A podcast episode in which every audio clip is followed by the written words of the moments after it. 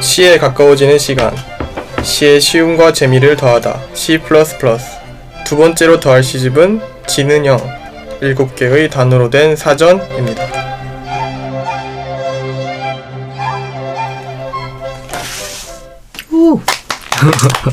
안녕하세요. 네, 반갑습니다. 안녕하세요. 다들 일주일간 잘 보내셨나요, 여러분? 네, 어, 잘 네. 보냈습니다. 그럭저럭 예. 네. 그럼 자기 소개와 근황 소개를 좀 짬뽕해서 얘기를 해볼까요? 네. 제가요? 저는 김덕후입니다. 제가 일주일 동안 이거 녹음했잖아요. 그래서 들어보고 방송 중에 안 웃기로 했어요. 아, 아, 웃, 웃음 소리가 네, 웃는데 편집하는데 막 어, 웃음 소리가 TV에 보시면 코미디나 막 드라마 같은 거 보면 바보들 나오잖아요. 바보 캐릭터들. 바보 웃음소리 같은 거예요. 웃음소리가. 아, 저는 좋던데? 네. 그래서 아 개인적으로 듣기 싫 원래 자기 목소리 듣기 싫어서 그런 그런 걸 수도 게, 있는데 네. 어전 듣기 싫어서 안 좀안 안 웃으려고요 좀덜 웃으려고요 네, 저처럼 근데 단풍님도 첫 방송을 듣고 본인이 느끼신 점이 많다고 아, 네. 소문이 들었는데 일단 저는 서단풍이고요. 제가 캐나다를 갔다 오, 캐나다 워킹 홀리데이를 1년 갔다 와서 제 이름을 서단풍이라고 일단 지었습니다. 네, 저도 그 1화 되게 많이 들었거든요, 사실은. 음. 한 3, 세 번 넘게 들은 것 같은데. 정성이 자기 거잘 안 듣는데 근데 정성이 아니, 들어가지. 저는 그냥 재밌더라고요. 음. 네, 저는 이제 제 자신을 한 번 더 보는 걸 좋아하거든요. 내가 막 이거 스스로를 찍어서 다시 봐가지고, 어? 저, 저렇게 했네? 막 이런 거 객관화의 좋아해요. 화신인데 근데 객관은 잘 안 돼요. 주관성이 많이 부여가 되거든요. 자기 자신을 볼 때. 그래서 들었는데 여- 몇 가지 좀 이렇게 보이더라고요. 제가 뭘 잘 못했고 이런 부분에서는 내가 잘했고 이런 게 보이더라고요. 그래서 그거를 최대한 오늘 고쳐서 한번 해보도록 하겠습니다. 근데 제 친구도 그러는데 단풍님 목소리가 좋다고. 아 진짜요? 네. 어 저는 목소리님 목소리가 좋던데 아, 저, 진짜요? 저도 진짜로 저는 제 진짜 듣기 싫던데 제 목소리.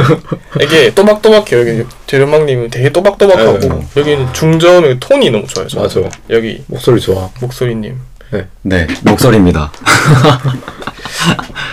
네, 저는 일주일 동안 학교 다니고 뭐 특별한 일이 없었어요. 어 그래요 네. 이 그리고 저번 주에 녹화한 거를 저는 한 다섯 번 넘게 들은 것 같아요. 아 거의 여기 다 모였네.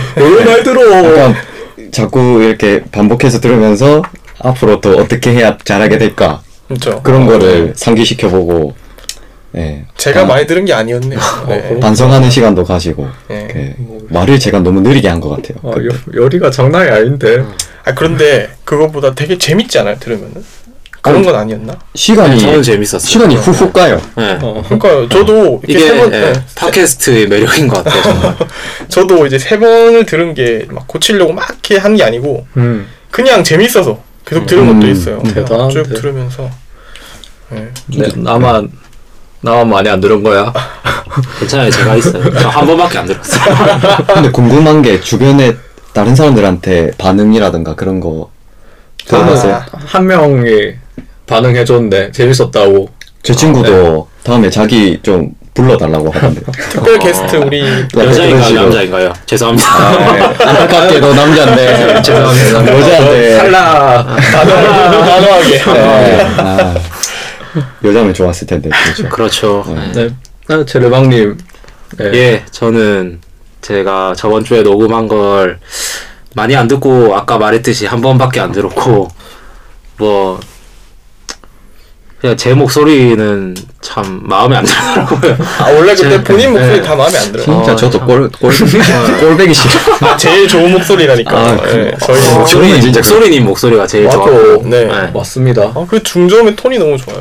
제 목소리는 무슨 진짜? 깡촌 깡촌에 경상도 사투리를 쓰는 막 그런 마구잡이로 사, 사투리를 섞어서 쓰는 그런 사람의 목소리인 것 같아서 너무 저희 팟캐스트 또 다른 장점이 사투리로 진행된다는 거예요. 장점인가요? 잘 전달이 안 되지 않나? 저는 사람들한테. 그게 약간 특이한 거. 네. 사람들한테 특이점이 될 수도 네, 있죠. 어필할 네. 수 있다고 저는 특이점. 음, 음, 음. 모든 팟캐스트 모두는 아니겠지만 네. 거의 대부분 다 서울 그렇죠. 네. 돼 있으니까. 서울에 많이 사니까 사람들이 경기도에 2천만이나 사니까 와 근데 서울에서 이걸 듣고 아, 못 알아듣는 있는 거 사람이 있으면 네.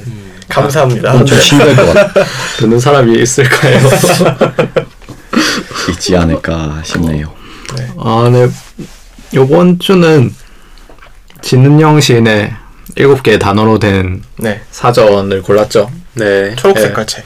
문학과 지성사에서 출간되었죠, 이 시집이. 예. 네, 어떻게 이 시집을 골랐냐? 제르망님이 추천해 주셨습니다. 어. 진은영을 읽어라. 제르망님이 먼저 읽고 추천한 거예요? 어, 옛날에 저는 읽었던? 어떻게 시집, 이, 시, 이 시집을 추천했는지 아니면 진은영 시인을 추천했는지. 저는 네. 이 시집은 안 읽고 어, 진은영 시인의 다른 시집은 읽, 읽었는데 네. 그래서 일곱 개의 단어로 된 사전은 이번 팟캐스트를 계기로 읽었는데 제가 최근에 읽은 시집보다는 약간 어렵고 음. 조금 재미가 맞아. 없더라고요. 어려워. 네. 아무래도 진은영 시인이 정, 정통적으로 시를 문학을 배운 사람이 아니고 철학과를 전공했다고 하더라고요. 네, 그래서- 이화여대 어. 철학과. 네. 어.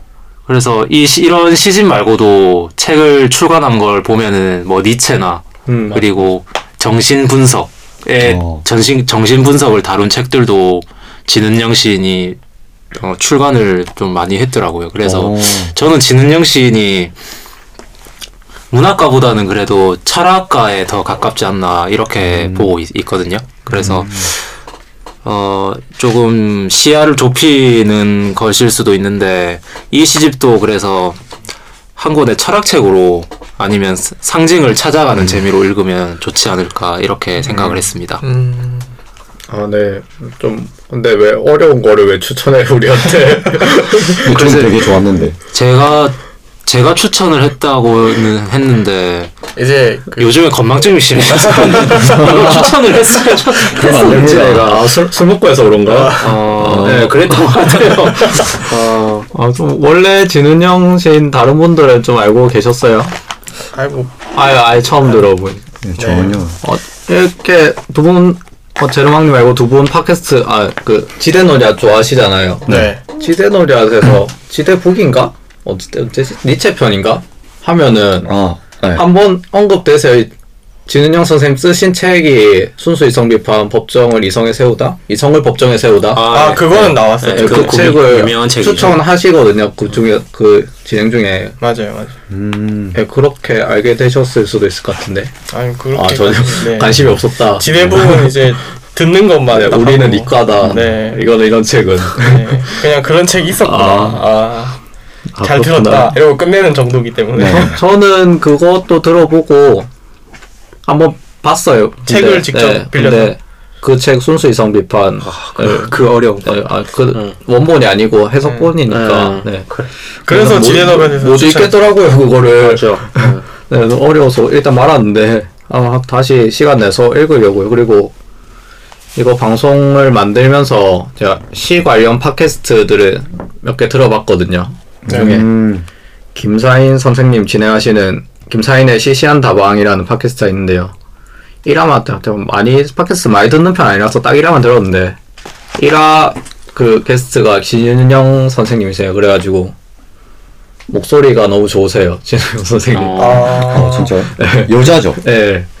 그래서 여성분이시구나. 어 혹시 이거 듣고 관심 생기시면은 네 그 김사인 선생님 시시한 다방 들어보셔도 좋을 것 같습니다. 네, 알겠습니다. 어 다른 분뭐더 하고 싶은 얘기 없어요. 네. 시를 말하고 싶어서 진은영 시인 아까 제가 진은영 시인을 추천했다고 했는데 그래서 그때 기억이 안 나서 추, 시, 다른 시집을 추천을 안 한 걸 수도 있는데 지금 인터넷 찾아보니까 시집이 나오더라고요. 훔쳐가는 노래라고 창비에서 출간한 네. 시집이 저는 참 괜찮게 읽어졌거든요. 그래서 네. 진은영에 대해서 한 번 더 궁금하신 분들은 그 시집을 아니면 입문하시는 분들은 아, 그 시집을 한번 읽어보심이 어떨까 네, 추천을 합니다.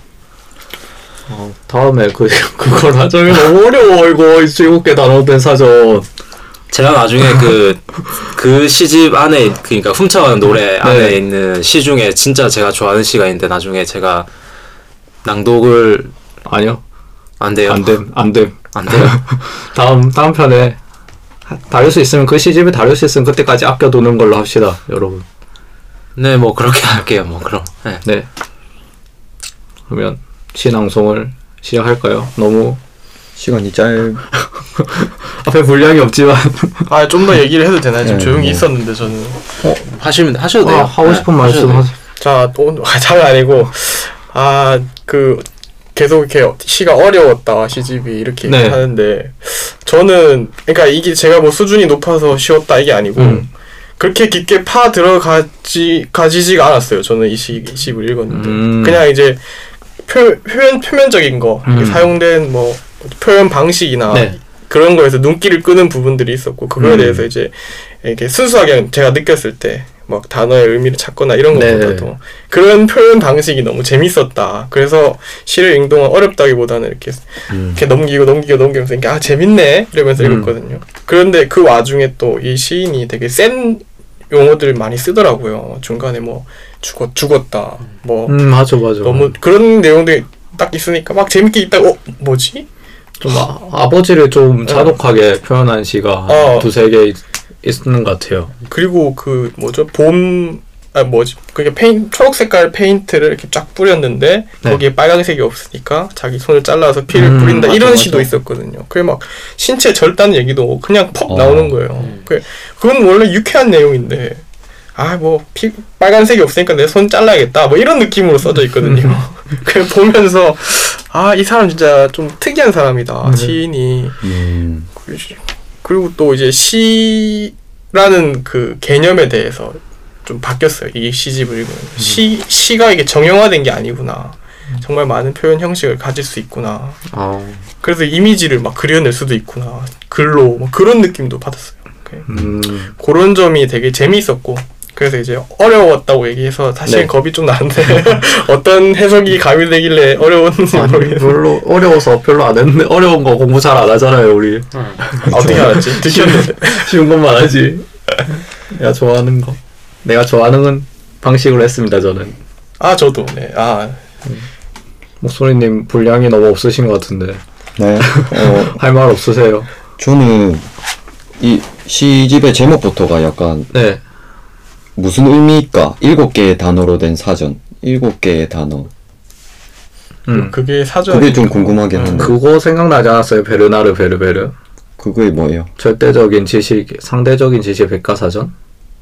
상대적이고 절대적이고 뭐 어, 뭐뭐 거더 있는데. 단서가 붙는 네. 사전 그런 네, 그런 사전이 있었는데 예. 아, 그럼 뭐 모르셨으면 생각 안 났을 수도 있어요. 사전이라는 책 제목은 네. 그게 좀 유명한 것 같아서. 음. 네. 저는 대한민국 평균 0.7권을 읽는 사람들을 대변하도록 하겠습니다. 어. 그런 책이 있었군요. 같이 가시죠. 저랑 약간 단풍이랑 한 그룹이고 이 둘이는 빠 아닙니다. B 그룹이고 저도 초보자 그룹입니다. 음, 베르베르 0.7권은 아니죠. 0.0.7 곱하기 한 10? 한 7권. 네. 네. 한 연- 일- 연단이면. 아, 한, 한, 한 달에 한 권은 읽어요. 그래도 저는 음. 바빠도 많이 읽으면 너댓 권 읽고 아, 저는 최근에 그 제가 카메라에 관심이 많으니까 네. DSLR 어떻게 잘 찍을 수 있는가 가이드북 한 4권 정도 읽었어요. 어, 오. 네. 열정 열정이 대단하시네 정말 근데 이제 사진에 관련된 내용이니까 사진이 정말 많아요. 글은 별로 없어요. 음. 그냥 기, 찍는 기법 어떻게 해야 된다 이런 거니까 쑥쑥쑥 넘어가시더라고요. 그래도 뭐 책인데 아, 0.7권이라 했는데. 벌써 넘으셨네. 네. 좋아하셨네요. 시집도 두 권이나 읽었잖아요. 이번 저번 주 어, 이번 주. 맞네요. 이번 팟캐스트 때문에. 네. 네. 근데 궁금한 게 여러분들은 이걸 일일이 다 읽어요? 이거 읽는데 얼마 안? 걸리잖아요. 한 시간도 안 걸리는데. 아, 저는 다 읽었습니다. 네. 저는 딱 이렇게 훑어보면서 느낌 오는 것만 딱 골라서 읽거든요. 어. 아, 시를 읽는 또 다른 방법이라고. 아볼 저는 근데. 좀 활자를 좀 많이 읽는 편이라서 그냥 일상에서 그냥 술술 읽습니다. 일단 읽기는 생각을 안 하고 그냥 음, 텍스트만 읽기만 해도 그냥 읽는 편이에요 전부 다. 음. 저는 한 개를 꼽아야 되니까 음. 꼽을 꼽을 때는 후보를 다 훑어봐야 된다 생각하거든요. 음. 저는 왜냐면 다안 훑어보면은 아 다른 데서 뭔가 더 재밌는 게 있지 않았을까 이런 생각이 꼬리에 꼬리를 물어서 와. 스스로가 어, 뭔가 음, 좀 맞아 맞아. 만족을 못하는 그 거예요. 게임 하면은 던전에서 길 다 들어가야 되고 네 맞아요. 맞아요. 보물 상자 다 열어야 되고. 디아블로 같은 거 하면은 이렇게 다 어. 부셔야 되잖아요. 맞아. 그런 약간 완벽성을 기하기 때문에 제르망님도 그렇게. 저는 어 시집 같은 거 읽을 때 그 약간 저한테 충격파를 안 주는 시는 그냥 한 번 읽고 넘어가고 한 번 읽고 넘어가다가 음.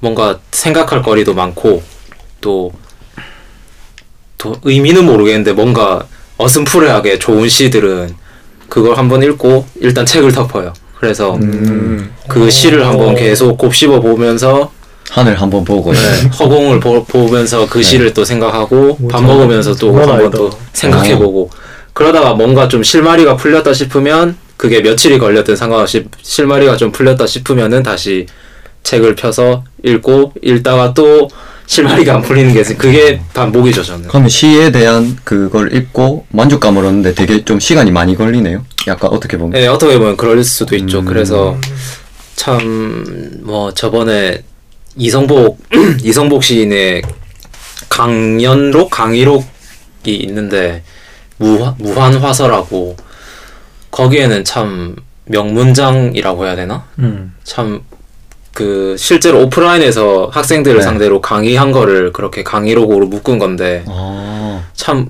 말을 하는데도 은유적이고 비유적이고 가슴에 콕콕 박히는 말들을 참 많이 했더라고요. 그래서 뼛속까지 시인. 예. 그게 길어봤자 네 줄밖에 안 돼요. 한 단락이. 한 페이지에 그 네 줄 정도 되는 단락들이 한 페이지에 한 다섯 묶음 이렇게밖에 없는데 어 처음에 첫 단락을 읽고 네. 덮고 나를 못 읽었어요. 오. 너무 좋아서 오. 그첫 단락이. 장난 아니야. 나는 좋으면 계속 보는데 아. 끝까지. 그러니까 너무 좋으면은 그러니까 그런 거 있잖아요. 너, 너무 좋아하는 상대가 있으면은 음. 오히려 연애를 안 하고 싶고 그냥 네? 계속 계속 쭉 그냥 이어가고픈 마음. 왜냐면 아, 그런 짝사랑. 이별, 네, 이별이 두려우니까. 그런, 아. 그 런 거잖아요. 막 아이돌 뭐 슈퍼스타들이 연애를 안 네. 하면 좋겠다 이런 마음 네, 아닐까요? 그렇죠, 걱정 그렇죠. 비슷한 거 아닐까요? 맞아요. 어, 그건 상대방이 연애를 안 했으면 좋겠다고. 그런 아? 이미지를 지금 이미지를 계속 가져가고 싶은 거죠 내 마음 속에. 이렇게 연애를 하면 뭔가 바뀌어 버릴 것 같은 음, 음. 막 상대방에 대해서 다른 면을 알게 돼서 느낌이 달라져 이런 어, 거 다른 면은 아니고 그러니까 아, 뭐- 엄청 아끼는 마음. 아예 네. 아까워서 아끼는 마음. 아 그냥- 어, 그 맞아요 네, 뭔지 알 것 인간이 같아요. 좀 박제되었으면 네, 좋겠다. 좋은 영화 그런 거 있잖아요. 인터넷에 보면 좋은 영화 그 감상평에 이거 이, 이 영화 안 보는 삽니다. 그런 거 있잖아요. 아 그거- 다시 경험하고 예. 그러니까 막 소모가 되는 게 싫은 거죠 네, 소모가 되기 아. 싫고 소각되는 게 싫고 그런 거죠. 네. 이런 거랑 비슷한 거 아니에요? 그냥 맛있는 거 아껴 먹어야지. 약간 그런 거. 네, 약간 그렇죠. 비슷하죠. 네. 근데 음식은 아껴 아끼면 썩거나 똥이 되는데 아, 그렇죠. 책은 놔둬도 활자는 그냥 그대로 음. 잉크채로 그대로 있으니까. 그게 또 시의 아. 매력이네요. 네, 그렇죠. 어. 아 되게 신기하다 신기하네요 그렇게 느낄 수 있다 저도 한번 그렇게 한번 읽어봐야겠네요. 딱. 그냥 네. 주- 더 이상 안 읽는 거 아니야? 한번 봐. 부작용 부작 많아요. 까먹는 거 먹어보다가 안 읽고. 내가 뭐 했던 것 같은데 말이야. 뭐는 중이었더라. 매번 새로운 느낌을 계속 얻는데 까먹어서 지금 덕후님이 많이 절제하고 있어요 굉장히 웃긴데 안 웃기로 했습니다. 네 웃음을 많이 절제 그래도 만면에는 미소가 띄어지고 있습니다 지금. 아, 웃는 거 좋은데 왜 안 우시는지, 어, 안 웃으시는지. 그럼 신앙송을 할까요? 이제 많이 이상한 얘기 많이 한 것 같은데 네 네. 신앙송 순서는 가위바위보로 예, 가위바위보라 아 하죠. 이것도 생존이 아니에요. 아, 저는 저번 주랑 그대로 갈 줄 알았는데 그건 아니에요. 어, 네. 그대로 가고 싶어요? 너무 식상하잖아요. 아, 그럼 가위바위보 할까요? 가위바위보로 하죠. 가위바위보도 들어가나요, 녹음? 아니 좀 잘라야죠. 가위바위보.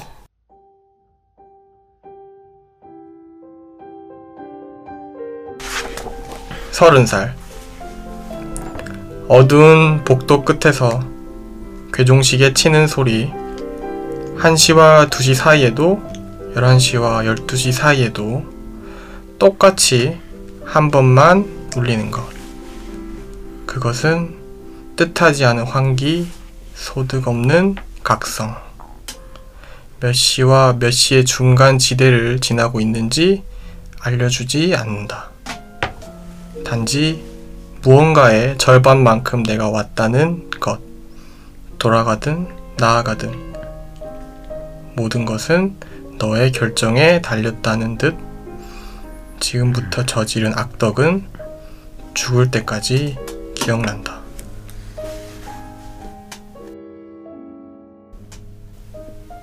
음, 네. 네, 아. 아, 잘 읽었어. 그건 아니고, 저도 좀 이상했는데. 네. 왜, 왜 고르셨어요? 어, 이거를 좀, 좀 이렇게 요약해서 얘기를 하면은, 음, 서른 살이 됐을 때, 네. 그때 느끼게 되는 무게감 같은 거를 잘 그린 것 같아요. 음. 그 내용을. 네. 어. 네, 저희 아직 서른 안 됐잖아요. 얼마 안 남았죠, 저, 근데. 아니, 아니요, 한참 18살인데 남았다고. 거의 12년이나 한참 남았는데, 남았는데. 뭘. 뭐라고요? 안 남았다고. 네. 18살? 다음 주에 저 돌잔치 알고 보니 서른 넘었고, 막. 어. 근데 이제 서른이라는 게 우리한테는 조- 조금 멀리 있다고 느껴지잖아요. 예. 예, 가깝다고 느껴지지 않고 그래서 그리고 막 서른 살 넘는 사람들을 뭐 아저씨라 부르기도 하고. 음. 아재, 아재. 예, 그래서 이제 우리하고는 이제 거리가 먼 얘기인 것 같은데 그래서 그때가 됐을 때 느낌은 확실히는 모를 것 같은데 지금도 잘 모르지만 그때가 되면 어떤 무게감을 느낄지 어떻게 될지에 대해서 잘 그린 시 같거든요. 그래서 음. 이렇게 얘기를 시작하도록 하겠습니다. 네. 음, 그 시에 보면은 괴종 시계에 대한 내- 얘기가 나와요. 근데 네. 괴종 괴종 시계의 소리는 그냥 우리가 인식하지 않고 시간의 시간의 흐름을 나타내는 건데 우리가 인식하지 않아도 뜬금없이 이렇게 탁 울리거든요. 음. 분명히 이제 시간의 흐름을 가지고 이렇게 일정하게 나는 음이긴 한데 우리는 이제 자각하지 못한 채 이제 깜짝깜짝 놀라거나 어 벌써? 음. 라는 생각을 가지기도 하거든요. 소리를 들었을 때. 음, 근데 네. 괴종 시계가 30분을 알려줘요. 언제를 알려주는 거예요? 이 시에 어, 그냥- 나오는데 잘 몰라가지고 괴종시계가 뭔지도 잘 모르겠네요. 아 이거 막 동그란 추가 딱딱 네. 돌아가는 아, 네, 그 엄청 긴? 시계 네. 있잖아요. 네. 나무로 만들어서 사람 키만한 시계. 네. 회중시계 그게 회종 시계 회종 손에 들고 시계는- 다니는 네. 시계. 아 그래요? 허리에 막 달고 다니고. 오, 되게 네. 잘 안다. 사실 아니 근데 그 언제를 알려주는 건지 잘 모르겠어서 삼, 여기 시를 읽어보면 삼 30분을 알려주는 것 같은데 아. 30분을 알려주는 건지 막 10분마다 알려주는 건지 정각을 알려주는 건지 저는 그, 그 디테일까지는 생각 안 했는데 그냥 1시와 2시 사이, 11시와 12시 사이니까 시간을 이렇게 일정할 때 알려준다라는 거에 개념을 음. 맞췄거든요. 그래서 이제 어, 뭐, 막혔어? 갑자기 예, 저희가 이제 나 그래서 이제 그 개종 시간 개종 시계가 나, 그 이제 개종 소리가 나면은 그거는 이제 시간이 흘렀다라는 걸 좀 느낄 수가 있겠죠. 음. 그 근데 그게 음이 들리기 전에는 그거를 우리가 자각을 그렇게 크게는 못 하잖아요. 그냥 그렇죠. 흘러가고 있다 이런 느낌. 그냥 저희가 이제 뭐 서른이 안 됐을 때 스물여섯, 스물일곱, 스물여덟 이럴 때는 서른이라는 걸 몰랐는데 딱 소리를 듣게 됐을 때 나이가 들었음을 절절하게 느끼게 되는 거죠. 음. 딱 30이 됐다라는 그 순간을 얘기하는 거거든요. 그래서 그 꺾임의 순간에 우리는 이제 10년이라는 훌쩍 흘러버린 시간을 다시금 이제 되돌, 되돌, 되돌이, 되돌아보기도 하고 그렇게 되겠죠. 아마 그렇겠죠. 저는 아직 30이 안 됐는데 그 지금 저희 나이 때부터 30대까지 그 흐름을 기억하기 위해서 좀 이렇게 열심히 하는 편이거든요. 그래서 여행도 다니고 음. 이렇게 막 삶을 살면서 특별한 순간들을 이제 사진으로 또 제가 남겨요. 그리고 SNS에 올리기도 하고 음. 그렇게 하는 듯이 막 컴퓨터에 저장해두는데 그래서 제 취미가 그 이제 네. 사진을 찍고 다니는 그런 게 됐습니다. 어, 시에 보면은 그 절반에 대한 얘기가 나와요. 단지 단지 무언가의 절반만큼 네가 왔다는 것 이렇게 돼 있거든요. 근데 여기서 말하는 절반이 굳이 이제 인생의 절반을 의미하는 것 같진 않아요. 저는 음, 그 절반이라는 단어가 주는 것이 그 단어가 이도 저도 아닌 의미를 주거든요. 절반을 넘어서면은 이제 목표점에 가까워지기 때문에 한편은 안심이 되는데 반대로 생각하면은 종점에 더 가까워졌다는 느낌에 좀 초조해지기도 해요 스스로가 뭔가 안심과 초조함이 동시에 느껴지는 거죠. 음. 그게 아마 30대에 느끼는 감정이 되지 않을까라는 음. 생각도 좀 들거든요. 나는 어른이 됐는데 예. 왜 아직 이 모양인지 좀 초조할 수도 있고 그렇죠. 그러니까 뭐라 해야 될까 최선을 막 제가 다 하지 못했어요. 30살 될 때까지. 음. 제가 내가 생각할 때 100점 만점을 못 줘요. 했던 것들을. 음. 근데 벌써 끝나버리는 것 같다. 이런 느낌이 들 수도 있거든요. 그 서른 살이 되면 아마 그렇게 될 것 같아요. 느낌이. 음. 한 것도 없는데 20대는 다 갔고 음. 벌써 아저씨가 된 거예요. 음. 네. 예. 오. 그래서 가- 지금도 확 오는데 갑자기 그 느낌이 무거 무겁다고 해야 될까요? 마음이 철컹 내려앉는 것 같은 거 있잖아요. 음. 막 맞아 맞아. 그렇게 올 것 같아요. 느낌이 30대가 되면. 근데 그거는 너무 20대를 가치 있게 생각하는 거에 대한 좀 반증 음. 이런 거 아닐까요? 그렇죠. 20대를 좀 가치 있게 생각 안 할수록 뭔가 나이 먹는 거에 대해서도 덤덤해지고 음. 뭐 앞으로도 더 좋은 가치 있는 일들을 할 수 있다고 그렇죠. 생각하면 더 좋은 거고 네. 그런 것 같이 맞아요. 좀 생각되네요. 그럼 맞네요. 30, 30이라고 끝은 아니잖아요. 그렇죠. 네. 그 뒤에 더 좋은 게 있을 수도 있고. 음, 요즘 온라인 게임들 보면은 만렙 찍고 시작하잖아요. 아, 그래요? 온라인 게임을 마- 안 하지. 마오 같은 거 하면은 일단 만렙 찍어라. 아, 맞아요. 30 만렙 찍고 나이로 만렙 찍고 이제 할 수 있는 거죠. 막 자기 하고 싶은 그렇죠. 거를 음. 그렇게 생각할 수도 있는 거죠. 그렇죠. 예. 그렇죠. 그렇지만 일단 여기서는 이제 30이 됐을 때에 대해서 얘기를 하고 있으니까 그게 그거에 대한 얘기가 뒤에 또 뒤에 음. 조금 더 나와요. 네. 그래서 음, 이 시에서는 그렇게 시- 의미부여하는 거거든요. 뒤에 돌아가든 나아가든 모든 것은 너의 결정에 달렸다는 듯 지금부터 저지른 악덕은 죽을 때까지 기억난다 이렇게 얘기를 하거든요. 음. 그래서 서른이 됐다는 그 순간에 어 내가 이제 해야 되는 책임, 결정, 결과 이런 거에 대해서 이렇게 징징댈 수 있는 나이가 아닌 거예요. 그때부터는 서른 때부터는 그 모든 것들이 무겁게 나한테 다가오게 되고 그거에 대해서 아 이거 좀 봐주면 안 돼 이런 형태로 얘기할 수 있었던 그 스무 살 때가 다 지나가 버린 거죠. 음. 그래서 뭐 말하자면 어른이 된 네. 거죠. 내가 내 스스로 결정한 거에 책임. 물론 이게 서, 뭐 스무 살 때부터 그렇다라고 얘기는 하지만 서른 살 때는 그 무게가 더 크겠죠 아무래도. 음. 네. 근데 저는 그거에 대해서 막 내가 짐을 짐을 잘 짊어지고 갈 수 있을까? 그 무게를 버틸 수 있을까? 벌써부터 좀 걱정이 되기도 하거든요. 근데 또 한편으로는 저는 이제 그렇게 평생 철들고 싶지 않아요. 한편으로는 그냥 애같이 계속 살아도 좋은 그런 저도, 예. 거거든요. 이게 약간 대책 없는 낙관주의자 같긴 것 같기도 한데 그냥 그렇게 제가 느낌이 들었거든요. 그리고 제가 이 시를 읽을 때 그 노래를 들었어요. 네. 네, 서른 살 하면 떠오르는 노래가 있죠. 서른 즈음에. 네, 그거를 들었는데 그냥 노래하고 이 시 내용하고 어느 정도 매치가 잘 되더라고요. 근데 그 시의 네, 노래에 대해서 얘기하기보다 어, 노래를 이제 비디오로 들었어요. 유튜브로 이렇게 들었는데 그 유튜브만 딱 보면 되는데 저는 밑에 다음 제 생활 뭐 추천한 비디, 유튜브 이런 거 네. 보거든요. 근데 거기에 이제 뭐 히든싱어 그런 데서 부, 쇼프로에서 부른 서른 즈음에 이런 게 추천이 딱 되더라고요. 네. 그래서 같이 듣고 이렇게 했는데 저는 그게 조금 싫었어요. 음. 왜냐면은 그 대중가요로서 서른 즈음에라는 명곡이 원래 대중가요가 아니었 지금 옛날 노래로 분류가 되잖아요. 대중가요 대중가요긴 한데 네. 지금 우리 현 시대에 맞게 이렇게 각색되거나 리메이크 되거나 쇼프로그램 이용이 되잖아요. 그런 의미로는 사람들한테 쉽게 다가갈 수, 현 시대에 맞게 바뀌는 거니까 참 좋은 측면이긴 한데 문제는 이제 그 감수성 같은 원래 원 가수가 전하려고 했던 의도 같은 게 원 가수가 불렀을 때 충분히 이렇게 불렀을 때 그때보다 충분히 제공이 안 되는 것 같아요. 왜냐면은 이게 계속 노출이 되잖아요 대중한테 쇼 프로그램이든 뭐 아니면 되게 뜬 노래는 또 이제 막 그 핸드폰을 파는 그런 데서 막 계속 틀어주고 이렇게 하잖아요. 네. 그러면 듣는 사람들이 아 내가 딱 그 순간에 대해서 듣고 싶었을 때 딱 들었을 때 그때 그 느낌을 못 느끼고 계속 듣는 거예요. 그냥 어디서 뭐 쇼프에서 하든 어디서 하든 이렇게. 그래서 원곡의 감수성을 충분히 전달하지 못할 것 같아요. 왜냐면 소모성이 생기니까. 아, 근데 네. 좀 가치가 훼손된 채 퍼진다는 게 안타까운 거죠. 네, 그- 그, 그것도 딴 사람들이 소비한다는 게 그렇죠. 그러니까 네. 딱 적시적 아니 뭐 적시적소. 적재적소. 네, 그 타이밍에 딱 들었을 때 아 그 감수성 막 음. 돋는 그런 게 있는데 네.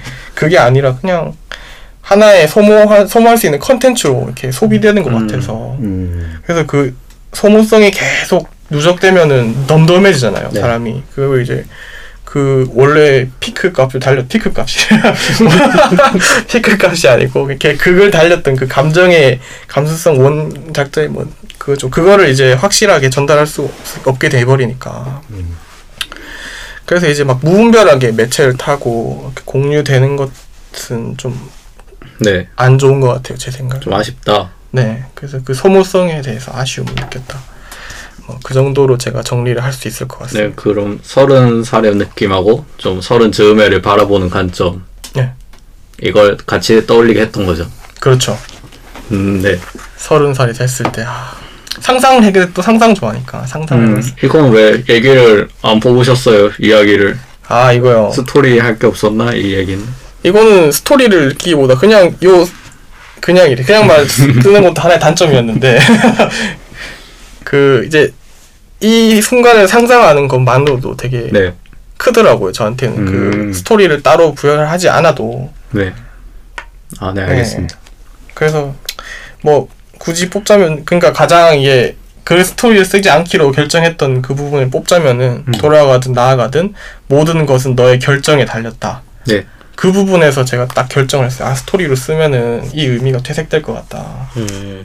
예. 음, 내 결정에 달려 있다라는 거 이 문장 하나로 충분히 끝나거든요. 네. 예. 그 음. 책임감을 무게를 드러내는 부분이기 때문에 그래서 안 했습니다.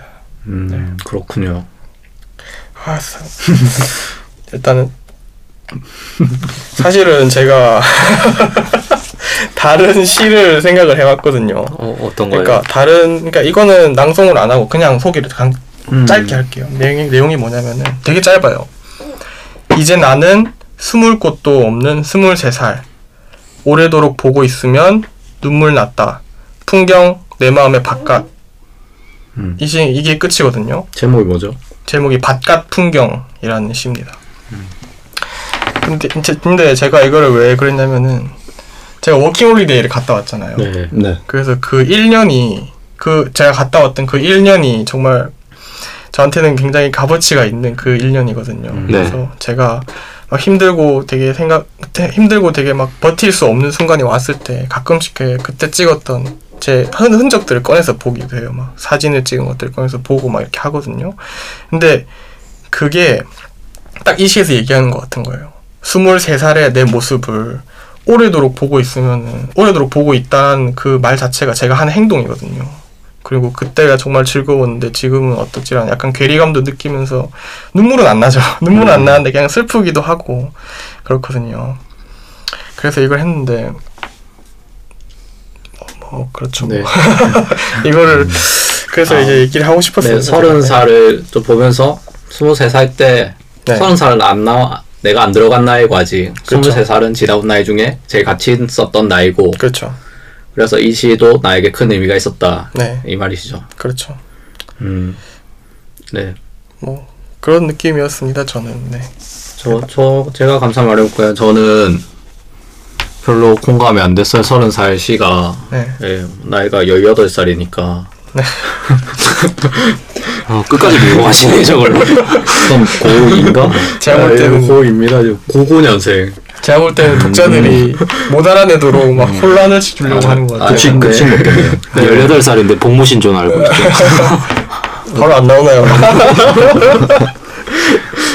그래가지고 아 그건 농담인데 그러면 뭔가 막 공감이 되진 않았어요 막 이게 서른 살이니까 맞아요. 완전 완전한 이해가 불가능한 것 같아요 물리적으로 뭐 18살 아니지만 다 서른 살은 안 됐잖아요 그리고 겪지 않았기 때문에. 네 많이 남았는데 저는 제가 아직도 좀 어리다는 생각을 하고 있거든요 음, 그래서 이런 그런 생각 때문에 이게 또 공감이 안 되나 싶기도 하고요. 그런 근데 이시 오히려 그런 생각을 하는 나를 좀 분석해 보는 시간이었어요. 서른 살 안 됐지만 음, 어리다고 생각하지만 멀진 않잖아요. 서른 살이 12년밖에 안 남았는데 네. 이게 어리다고 생각하는 좀 강박이 있는 게 아닌가. 음, 내 나를 어리다고 계속 여기는 그런 강박이 있는 게 아닌가 막 어릴 때는 막아 날 어른 취급해 줬으면 좋- 좋겠잖아요 그렇죠. 그런 것처럼 나도 그냥 난데 좀 어리 어리게 생각했으면 좋겠다 일단 나만이라도 좀 그런 생각이 있는 게 아닌가 싶기도 하고 좀 이성적이지 않은 생각하고 있다는 게 이게 또 제가 하는 쓰고 있는 색안경이 아닌가 이런 생각이 들었습니다. 이거 읽, 읽고, 나, 읽고 나서 네. 근데 좀 어린 것 같은데 아직 다 그러니까 동갑이잖아요. 그 다른 분들은 자신은 어리다, 늙었다 두 가지 타입으로 한다면 어떻게 생각하세요? 이게 누굴 만나느냐에 따라 이게 네. 상대적으로 다르- 어떤 집단에 있냐에 따라 좀 다르죠. 그렇죠. 네. 네. 음. 평소에 내가 어리다, 늙었다. 음, 저는 지금 제가 생각하는 자아란 자아에 대한 나이 그런 음. 개념으로 보면 한 16살? 아 진짜요. 예. 이거 예상치도 못한. 저는 딱 고등학교 때 그 뭔가 계속 아, 예, 고정된 것 같죠. 예. 음, 저도 그런 느낌은 좀 아. 있어요. 예. 어느, 어느 어, 때가 어느 순간에 고정이 딱 고정된 것 네. 같은 느낌이. 어. 저는 저는 이제 그 고정된 시점을 이제 굳이 꼽으라 하면은 음. 이제 대학교 1학년, 대학교 2학년. 고정 됐다고 느끼시는 거예요. 나는 아직 스무 살 같이 싱그러운 사람이다. 아, 아니면 좀 늙었다. 아니. 아 고정됐다는 건 그보다 더 과거로 가야 되는 거 아닌가요? 그러면 그때 딱 고정된 아니, 상태로 그러니까 쭉 이어졌다 이런 질문이 나는 평소 내가 생각하기에 나는 어린 사람 같다. 늙은 사람 느낌. 같다. 아 저는 어린 사람 같아요. 음. 제가. 네 그런 것 같아요. 아, 좀 젊게 사시는 거. 그거보다도 네. 아까 막 책임감이나 무게감 이런 거에 대해서 네. 크게 막 얘기는 많이 했는데 네. 그럴 거다라는 예상이거든요 제가 음. 근데 그거에 대해서 왜 예상을 하냐면 그렇게 막 무게를 느끼긴 느끼는데 많이 느끼진 않아요 제가 막 아직까지 안 와닿았다 이런 느낌이 많이 있거든요 그래가지고 좀 더 그렇죠 제루왕님은 어떻게 생각하세요? 저는 24살까지는 네. 나이에 관해서 그렇게 크게 신경을 안 썼는데 음. 25살 되는 순간부터 네. 어, 갑자기 어 내가 벌써 25살이라니 아니면 벌써 아 그 내가 뭐 했다고 음. 25살이지 어, 이그 생각 느낌이에요 네. 네. 음. 24살 때까지는 안, 그- 그런 느낌이 전혀 안 들었는데 아직도 이유는 모르겠는데 25살 딱 그 숫자가 엄청 저에게 크게 다가오더라고요 뭔가 음.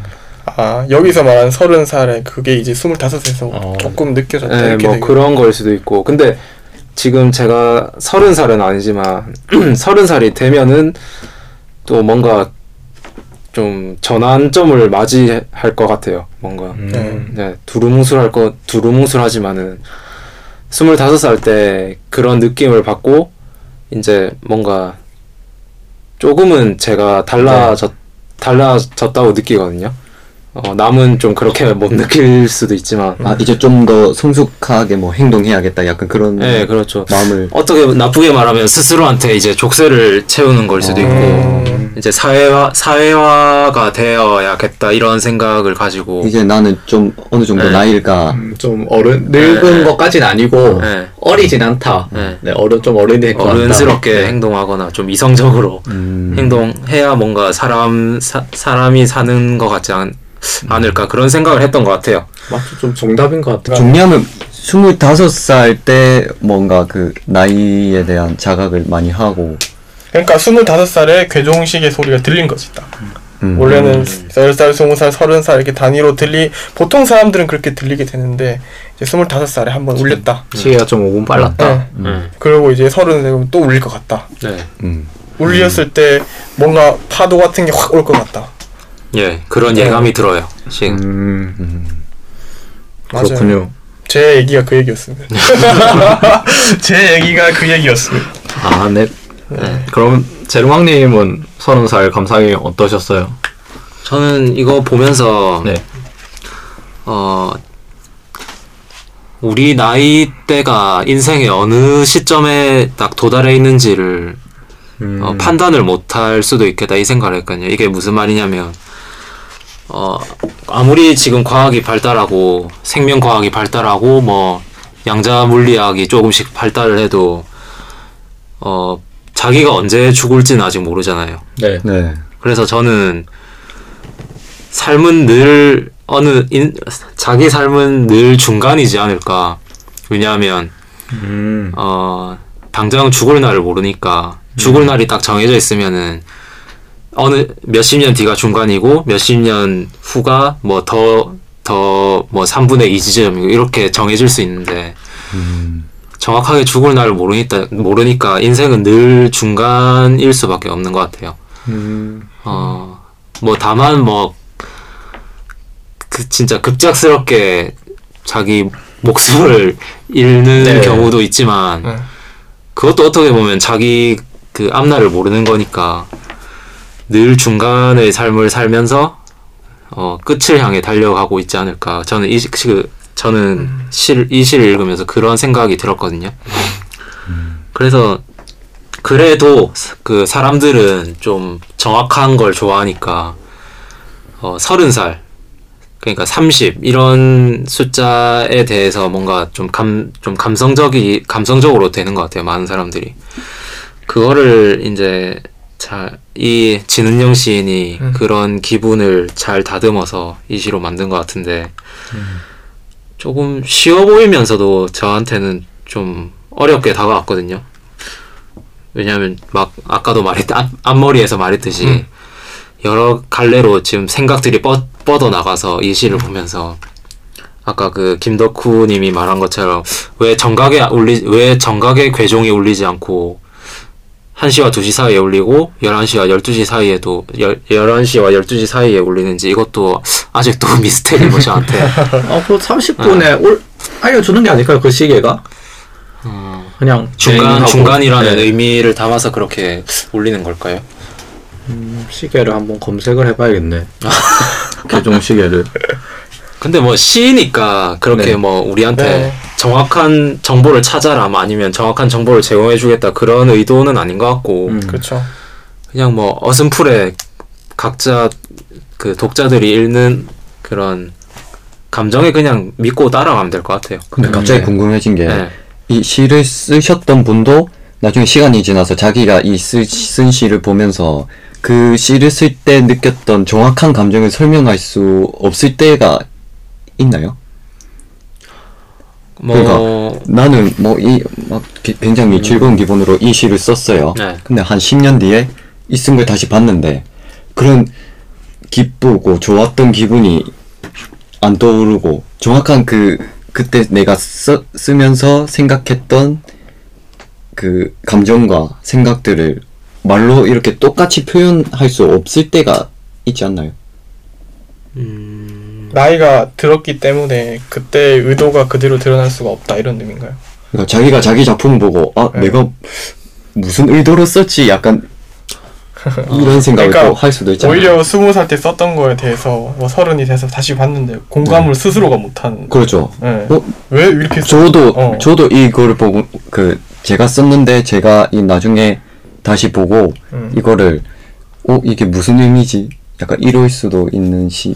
그 작 작가들 사이에서 그런 막 농담 같은 말이 있다고 들었거든요. 저는 무슨 말이냐면 막 자기가 엄청 진짜 독자들한테 감동을 주고 싶고 진짜 어떤 메시지를 주고 싶어서 엄청 공들여서 쓴 작품은 네.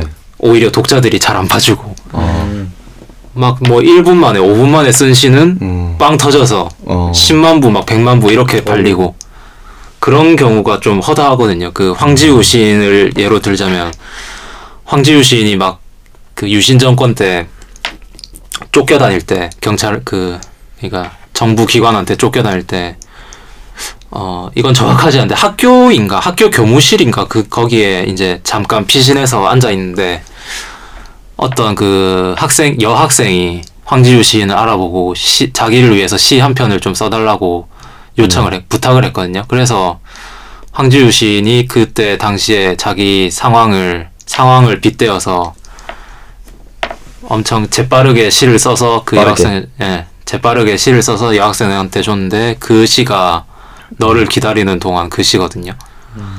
잘 모릅니다. 저도 한번 한번 찾아보세요. 그 교과서에 실려 있는 시예요. 아, 유명한 시. 예, 유명한 시예요. 그게 엄청 빠르게 쓰여졌다. 예, 그러니까 언제 경찰이 들이닥칠지 모르니까 그 시를 쓰면서 계속 그 문 쪽을 문 문이랑 종이랑 그걸 계속 번갈아 보- 번갈아 가면서 보면서 시를 썼다고 하더라고요. 재빨리. 어. 아그 긴박함이 그려지네요 제 네. 머릿속에 뭐. 그래서 어 생각 안 하는 그 몇십 년 뒤에 자기가 몇십 년 전에 쓴 시를 보고 자 내가 이걸 무슨 의미로 썼지 무슨 의도로 썼지 이걸 안 떠오르는 게 많이 있을 수도 있어요. 그렇죠. 네. 근데 화, 황지우 시인처럼 그런 에피소드가 있으면은 음. 바로 그게 다 기억이 나겠죠. 음. 생생하게. 음. 네. 그러니까 에피소드의 차이인 것 같아요. 경험의 차이. 음.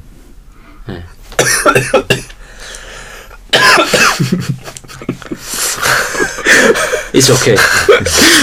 네, 참았다 어, 엄청, 네. 엄청 힘들었다 참는다 와 아, 네. 그럼 목소리님은 서른 살 어땠어요? 어 저는 네. 그 맨 마지막 부분 부분 중에 지금부터 저지른 악덕은 죽을 때까지 기억난다. 이 부분을 딱 읽고 이 시인이 어떤 메시지를 주는지 좀 생각을 해봤는데, 착하게 살자. 그러니까 죽을 때까지 좋은 기억을 만들며 살아라. 네. 약간 그렇게 말을 하고 있는 것 같다는 생각을 했어요. 그래서 좋은 기억을 왜 만들면서 살아야 될까? 음.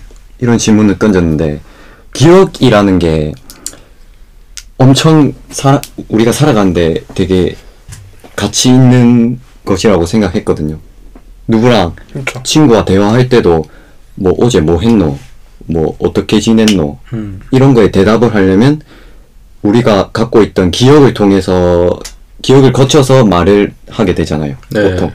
그리고 우리가 엄마가 엄마라는 것을 안다는 사실은 그 엄마가 엄마였다는 기억이 있기 때문에 엄마라는 것을 알 수 있잖아요. 네. 그만큼 기억이라는 건 엄청 중요하고 가치 있고 무언가를 학습하고 저장한 다음에 다시 그거를 시간이 지났을 때 다시 꺼내서 지각하고 인지하는데 중요한 부분을 차지하는 게 기억인데 네.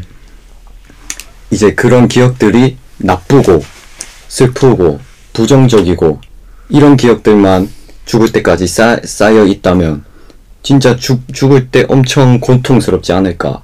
음, 맞아요 맞아요.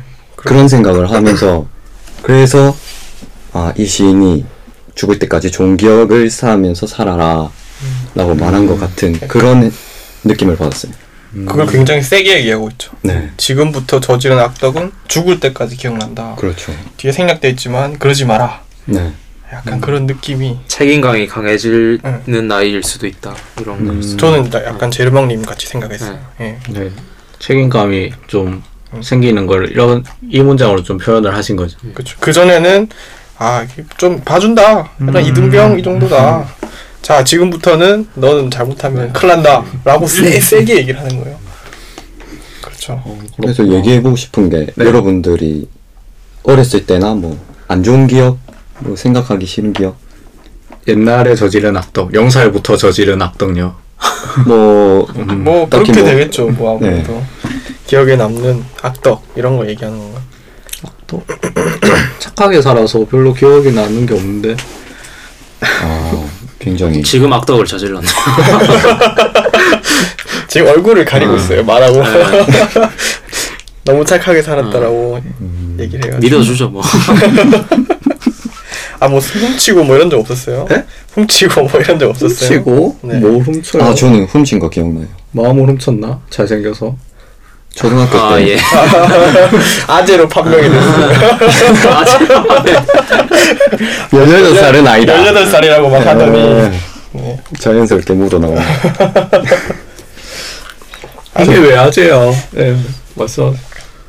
초딩 때 네, 한창 저희 그 PC방 유행했었잖아요. PC방 가서 그렇죠. 네. 디아블로 하고 뭐 한창 PC방에 빠져 있을 때 엄마의 지갑에 음, 주말마다 만 원씩 음. 꺼내서 PC방 아침마다 정액을 하고 PC방 한 7시간 한 다음에 목욕탕을 가는 거예요. 음. 목욕탕을 딱 개운하게 하고 아 오늘 하루 즐거웠다. 초딩 때 목욕탕을 즐겼어요.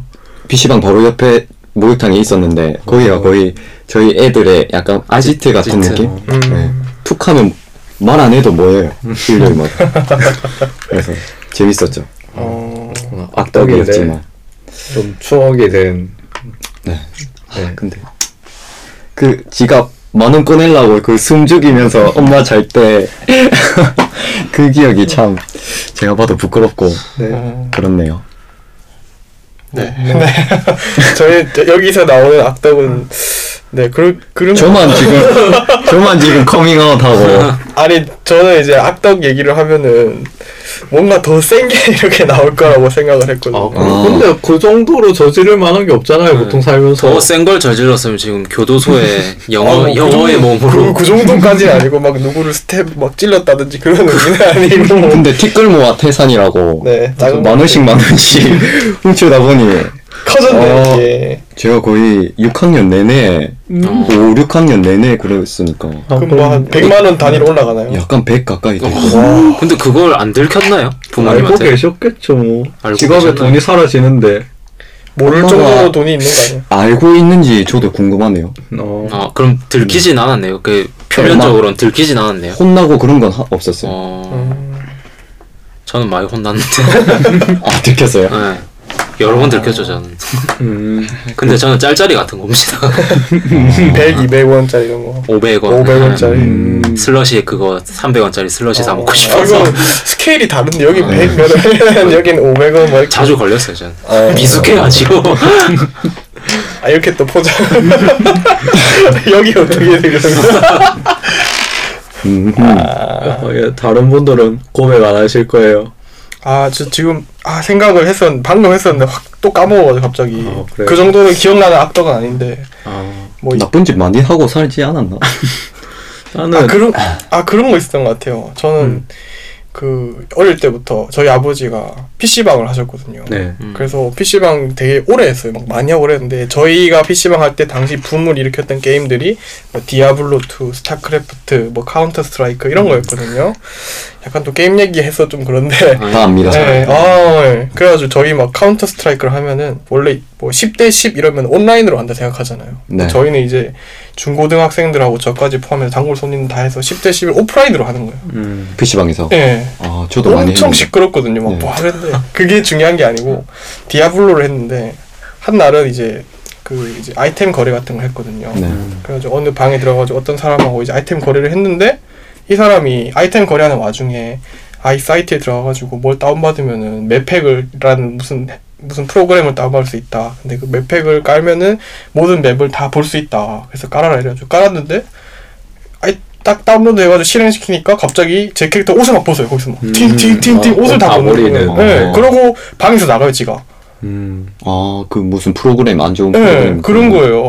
그래가지고 제가 들고 막 막 한 6개월 넘게 공들여 모았던 아이템들이 다 날라간 거예요. 음. 그거는 제가 저지른 악덕이 아니고 제가 당한 거죠. 음. 근데 이 뒤가 제가 악덕입니다. 왜냐면 제가. 제가 프로그램이 있기 때문에 이제 그 수법을 계속 쓰는 거예요. 딴 사람. 은 황금률. 네, 가가지고 받은 대로 네, 돌려준다. 막 그때는 이런 거죠. 막, 아, 길드 가입하실래요? 가, 가입하시려면은 뭘 다운받으셔야겠네요. 그럼 제 앞에서 막 벗어요, 얘가 막. 벗으면은 나가요, 그럼. 네, 그러면 제가 먹고, 나중에 막 뒷말 오거든요. 아, 야, 이- 야, 뭐야, 뭐야, 뭐 이러면서. 음. 그러면 뭐 씹고 또 다른 사람들 또. 음. 그래서 오히려 돈을 더 벌, 돈이라고 할게, 가, 더 벌었어요, 아이템 같은 거를 막. 어. 그거를 알므로 인해서. 신고 안 당했나요? 아, 네, 그 전혀. 아, 신고 안뭐 그런 당했어요? 것도 없었고, 뭐. 어우. 어, 끔찍한데 이 악덕은. 아, 뭐, 이렇게, 이런 얘기를 하면 뭐 많아요, 사실은. 단풍님을 안 만나서 다행이죠. 디아블로 저도 참 재밌게 했는데. 아, 진짜요. 저는 별로 없지만 하나 생각나는 계속 생각나는 건 하나 있어요. 처음 거짓말했을 때 엄마한테 음, 그게 계속 저한테 좀 오랫동안 남아 있는 것 같아요. 그 기억이. 음. 거짓말요? 네, 엄마한테 처음 거짓말했을 때가 어떤 거짓말이었나요? 그거는 별로. 아, 네. 말하고 딱- 거짓말도 네. 종류가 있잖아요. 예, 아, 그냥 가벼운 거예요. 뭐 아, 일곱 살 때였나? 여덟 살 때인가? 성의의 거짓말은 아니었다. 네, 그냥 나의 자기 어, 이익을 위기를 위해. 위기를 포, 어. 벗어나기 피하기. 위한 네, 자각하고 거짓말했던 게 그게 처음이기 때문에 음. 그게 좀 기억이 남는 것 같아요. 네, I'm so sorry. 네 제로왕님은 말하실 거 없으시면 저는 하, 너무 짜잘하게 많이 저질렀던 것 같은데. 일단 짤짤이 500원짜리 짤짤이 얘기부터 해서. 근데 그건 벌을 받았으니까. 네, 벌을 받았고. 퉁치고. 아 저도 어렸을 때 하도 저희 부모님이 엄격하셔서 음. 거짓말을 좀 밥 먹듯이 했던 것 같고 음. 그래서 문창과를 갔던 것 같기도 하고 그걸 살리기 위해서 어. 더 고도의 좀, 스킬로 네. 거짓말을 하기 허- 위해 허구를 지어내는 능력이 탁월했다 그때부터. 아니 그러기 위해서 문장거리 간 그건 아닌 것 같은데. 농담이고. 당연히 농담이지만 재밌었습니다. 그래서 지금 딱 한 개 떠오르는 거 보면 약간 어떻게 보면 진짜 어 지질한 걸 수도 있는데 이것도 또 학원 선생님이랑 어렸을 때 제가 되게 마음의 상처도 잘 받고 겁도 많고 혼나는 그래 그래서 혼나는 걸 싫어해가지고 음. 뭐 수학 수학 과외를 할 때 이제 숙제를 내주잖아요 숙제 같은 거 네 근데 또 제가 수학을 또 엄청 못해요 숫자 공포증이 있을 정도로 음. 정말 못해가지고 근데 또 숙제는 해야겠고 음. 근데 또 틀리면은 혼나고. 또 예, 미사일이 날라오고 그러니까 이제 답지를 뺏기기 시작한 거죠. 음. 아, 그 정도는? 아 근데 저한테는 좀 그게 지금 돌이켜 보면 제 아. 자신을 정말 제 자신한테 너무 피해를 많이 준 그런 악덕이었던 것 같아서. 음. 근데- 인, 인생에 영향을 준 그런 예 그 그렇죠. 정도로? 그, 이- 그 이후로 더 수학이 싫어졌고 아 그 수능 칠 때까지 수학은 아예 저랑 담, 담을 쌓고 지낸 그런 과목이었으니까 음. 지금도 뭐 소설책이나 문학책 같은 거 읽다가도 숫자가 좀 여러 개 나오면은 음. 속이 답답해지고 음. 진짜 그렇거든요 눈에 잘 안 들어오고 그 페이지만 음. 내용이 기억이 안 나고 음. 그래서 그래서 근데 그런 것도 또 들키더라고요 또 선생들이 음. 알아. 짬밥이 있으니까 음. 바로 바로 알더라고요 그래서 맞아. 손바닥 손바닥에 매도 맞고 더 이제 크- 크게 혼난 거죠 또 그게 더 안 좋아지게 됐겠네요. 또 네, 맞았으니까 뺏겨 또 맞고. 예. 음. 맞고 또 수학에 수학에 대한 공포증은 더 늘어나고 네, 그러니까 좀 수학에 아까 담을 쌓는다는 표현하셨는데 예.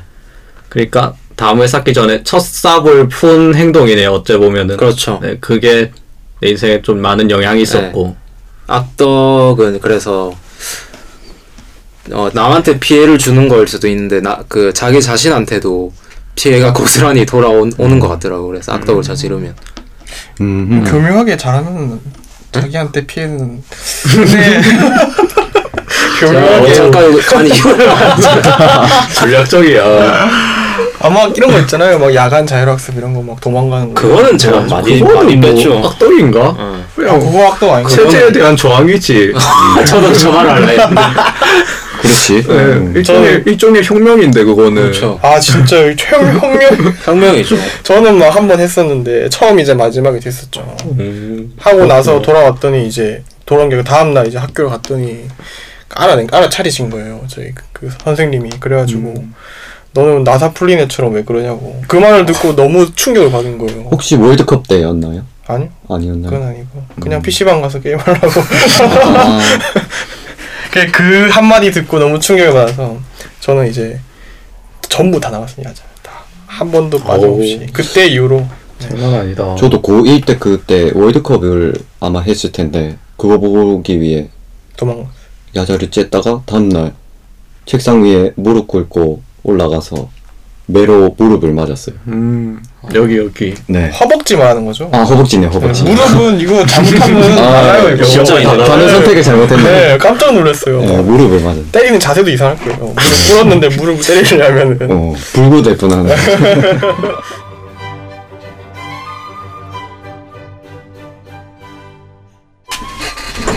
나는 무릎 꿇고 발바닥 맞은 적 있는데. 아 발바닥 나도 맞아본 것 같아. 근데 난 발바닥 맞을 때 시원하더라고. 애들 다 아프다 그러는데 건강한 애들은 시원하거든. 그래.